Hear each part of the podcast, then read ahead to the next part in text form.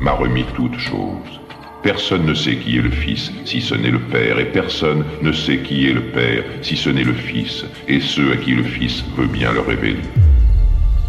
Heureux êtes-vous de voir ce que vous voyez, car je vous le déclare, beaucoup de prophètes et de rois ont désiré voir ce que vous voyez, mais ne l'ont pas vu, et entendre ce que vous entendez, mais ne l'ont pas entendu. Celui qui me reçoit reçoit aussi celui qui m'a envoyé, car celui qui est le plus petit parmi vous tous, c'est lui qui est le plus grand.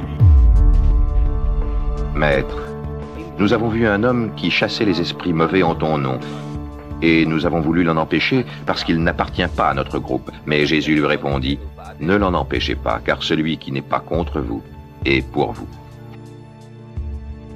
De chaque ville, des gens venaient à Jésus. Comme une grande foule s'assemblait, il dit cette parabole. Un homme sortit pour semer du grain. Tandis qu'il répandait la semence dans son champ, une partie des grains tomba le long du chemin. On marcha dessus et les oiseaux les mangèrent. Une autre partie tomba sur un sol pierreux. Dès que les plantes poussèrent, elles se desséchèrent parce qu'elles manquaient d'humidité. Une autre partie tomba parmi des plantes épineuses qui poussèrent en même temps que les bonnes plantes et les étouffèrent. Mais une autre partie tomba dans la bonne terre. Les plantes poussèrent et produisirent des épis, chacun portait cent grains. Et Jésus ajouta, Écoutez bien, si vous avez des oreilles pour entendre. Les disciples de Jésus lui demandèrent ce que signifiait cette parabole. Il leur répondit, vous avez reçu, vous, la connaissance des secrets du royaume de Dieu, mais aux autres gens, ils sont présentés sous forme de paraboles afin que ils puissent regarder, mais sans voir, ils puissent entendre, mais sans comprendre. Voici ce que signifie cette parabole. La semence, c'est la parole de Dieu.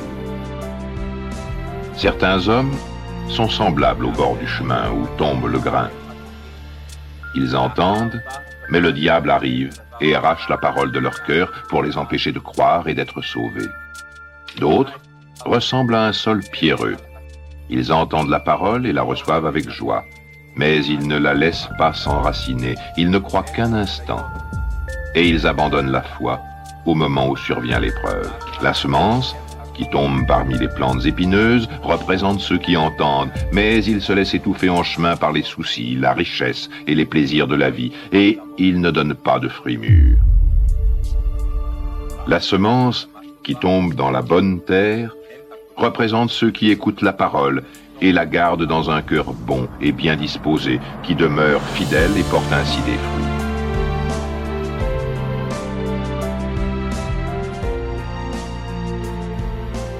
Personne n'allume une lampe pour la couvrir d'un seau ou pour la mettre sous un lit. Au contraire, on la place sur le porte-lampe afin que ceux qui entrent voient la lumière.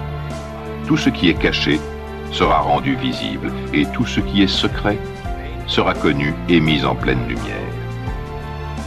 Faites attention à la manière dont vous écoutez, car celui qui a quelque chose recevra davantage, mais à celui qui n'a rien, on enlèvera même le peu qu'il pense avoir. La mère et les frères de Jésus vinrent le trouver, mais ils ne pouvaient pas arriver jusqu'à lui à cause de la foule. On l'annonça à Jésus en ces mots, Ta mère et tes frères se tiennent dehors et désirent te voir. Mais Jésus dit à tous, Ma mère et mes frères sont ceux qui écoutent la parole de Dieu et lui obéissent.